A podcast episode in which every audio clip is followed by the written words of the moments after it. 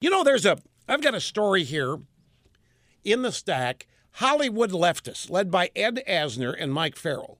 Now, they're a couple of relics, but they are the leaders of the anti war movement in Hollywood, and they're still influencing young actors and actresses. And they are admitting they don't like this at all. They don't like the Syria business. They don't like what's going on in Libya. They don't like Obama's foreign policy at all, but they will not go public with it. And Asner admitted why. They don't want to be seen as anti black. Bingo again. It's the same reason the Republicans are not standing up and stopping this or opposing it. Nobody wants to be seen as anti black.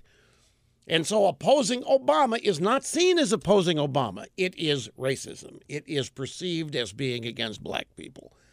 Because of the nature of this nation's past in terms of slavery, whenever a black person reaches a position of power, we've got to relax all the standards because of the soft bigotry of low expectations, because of all the sympathy, because we feel so bad for what happened that they can't do anything wrong. We just not, we're not going to permit that. It's just not that it would it would be so unfair. It'd be so unfair. It is first black president to get there and then be subject to criticism. It's not fair. It's not fair. This we got a long way to go before we level the playing field of what happened during the days of slavery. And so even the most virulent anti-war protesters in Hollywood are afraid to speak up. Because even more important to them than their anti-war position is their position on race. And don't doubt that for a minute. The civil rights movement is why Hollywood is liberal. 80% of it, minimum, maybe 90%. Do not doubt me. The civil rights movement, the marches in the 60s, all of that is exactly why Hollywood's liberal and everything else.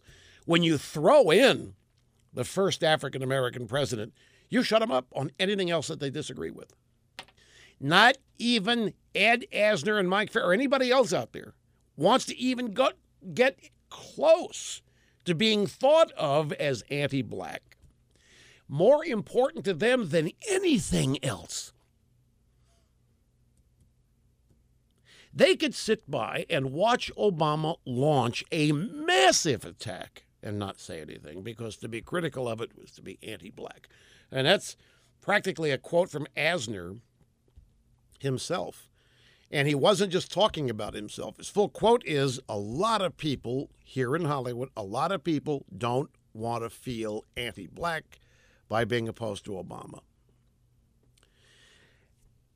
That's the Republican Party as well, and that's inside the Beltway formula. They're just they're they're they're not they're not going to analyze this honestly, even if they know what it is. They're just not going to go there, folks. Nobody's got the guts everybody is afraid of being called anti black. And make no mistake, the Democrats and Obama and his advisors know it, they love it, and they use it. I would too if I were them.